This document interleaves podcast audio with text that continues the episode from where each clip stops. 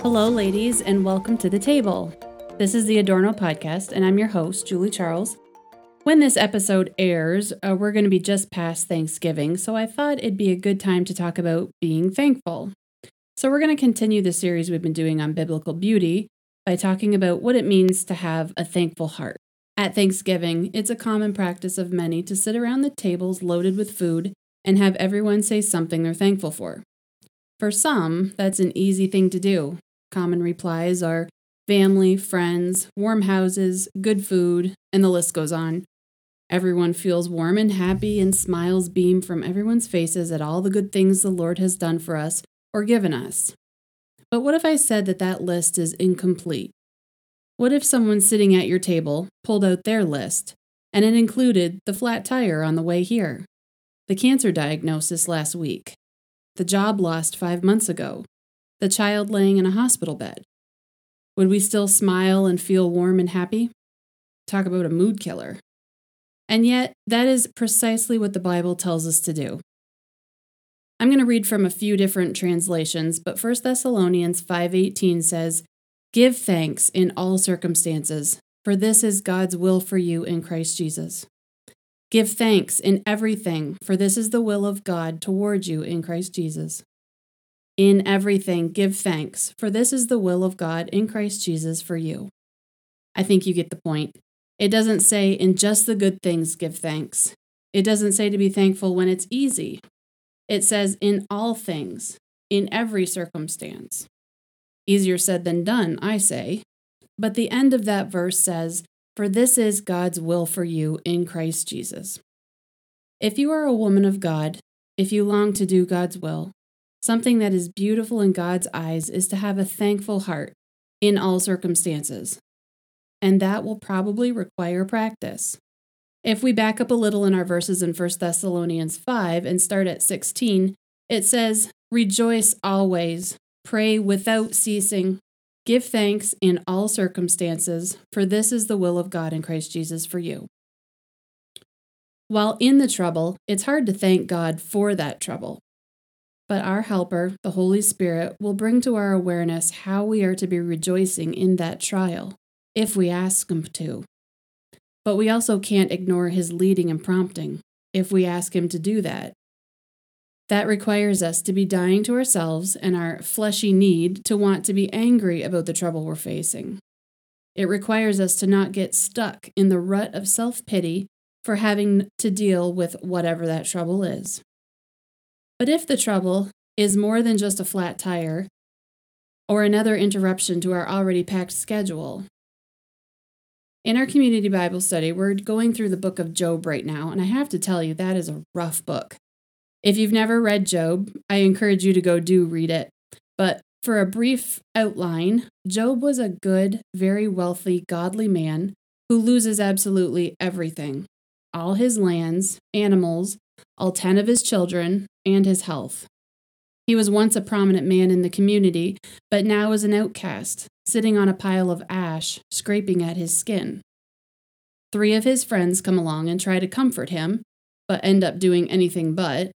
Toward the end of the book, we see this good, godly man, who was called blameless by God Himself, say that he's had enough of all this. He wants an audience before God Himself, and he's going to make God explain Himself. And wouldn't you know it, God shows up. But God does no explaining. God gives Job a glimpse into who he is, and Job is speechless. The holiness, awesomeness, and majesty of God is all the answer Job needed for why he was forced to endure this pain. One of the main things we learn through Job is that all our affliction is allowed by God for our good and his glory.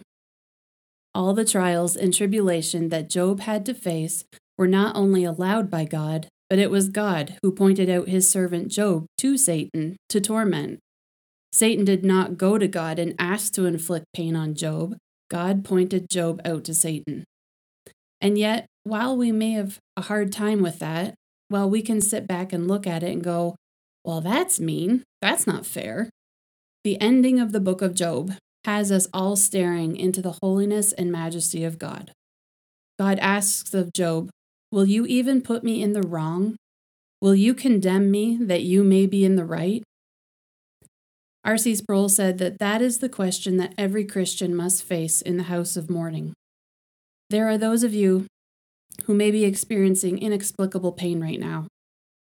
That pain, that all encompassing, crippling, mind numbing pain, that pain that demands an answer, that demands a reason for it, out from that pain, am I going to put God in the wrong? Am I going to condemn what He allowed that I might be right? Well, I like to give myself a pass and use the excuse that pain made me do it. Who do I think I am? Am I going to crawl up onto God's throne and stand as judge over Him? And that doesn't just apply to the big, painful circumstances. What about when things just aren't going my way? What about when I'm just uncomfortable? Am I going to stand in judgment over what He He's allowed to happen, what He has prepared for me, what He would have me go through for my good and His glory? God goes on to ask Job in 41, verse 10 through 11 Who then is He who can stand before me? Who has first given to me that I should repay him? Whatever is under the whole heaven is mine. These are hard questions to answer, but it is precisely in these circumstances that I need to remember who God is, whose I am, that He has allowed this pain for my good, even when I can't see the good right now, and rejoice and give thanks. You may be thinking, you have no idea what I'm going through and how much it hurts. And I would say, you're right. But He does. He knows better than even you do, and He still allowed it for your good. Remember, God says, Fear not, for I have redeemed you. I have called you by name, you are mine. When you pass through the waters, I will be with you, and through the rivers, they shall not overwhelm you. When you walk through fire, you shall not be burned, and the flame shall not consume you. Again, you may be thinking, it's not good. It doesn't feel good. And again, I would say, it doesn't feel good. But God sees the other side of the tapestry he's weaving. While we see the snarls and tangles, he sees the beauty and the good. Trust him, especially when it doesn't feel good. Run to him and pour out your heart to him. Ask him to teach you how to rejoice in the pain and give thanks for it. After you've read Job, I encourage you to read 1 Peter for an answer to the why we have to endure hardships. After you have suffered a little while, God will himself restore you and make you strong, firm, and steadfast. 1 Peter 1 6 through 8 in the New Living Translation says, With this hope, you can be happy, even if you need to have sorrow and all kinds of tri- trials for a while.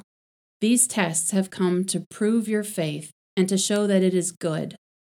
Gold, which can be destroyed, is tested by fire your faith is worth much more than gold, and it must be tested also. Then your faith will bring thanks and shining greatness and honor to Jesus Christ when he comes again. You have never seen him, but you love him. You cannot see him now, but you are putting your trust in him, and you have joy so great that words cannot tell about it. Our eyes need to be fixed on Christ and looking to the things that are unseen.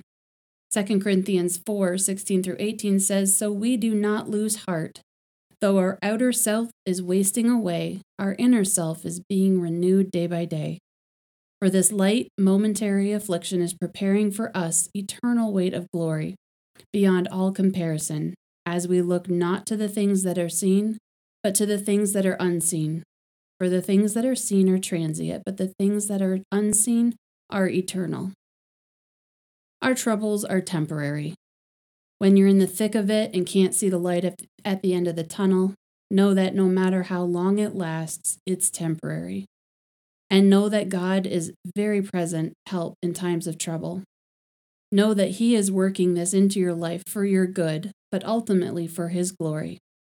And give thanks always and for everything to God the Father in the name of our Lord Jesus Christ. C.S. Lewis said, We ought to give thanks for all fortune. If it is good, because it is good. If bad, because it works in us patience, humility, and the contempt of this world and the hope of our eternal country. James tells us to count it all joy, my brothers, when you meet trials of various kinds, for you know that the testing of your faith produces steadfastness. And let steadfastness have its full effect, that you may be perfect and complete, lacking in nothing. Perfection and completeness, Christ's perfection and completeness, is the beauty that God is working into each of us, ever conforming us to the image of His Son. That comes in part when we remember who God is, who we are in Him, and have thankful hearts. Have a wonderful Thanksgiving all year long, giving thanks to our great God for the good and the bad with beautiful, thankful hearts.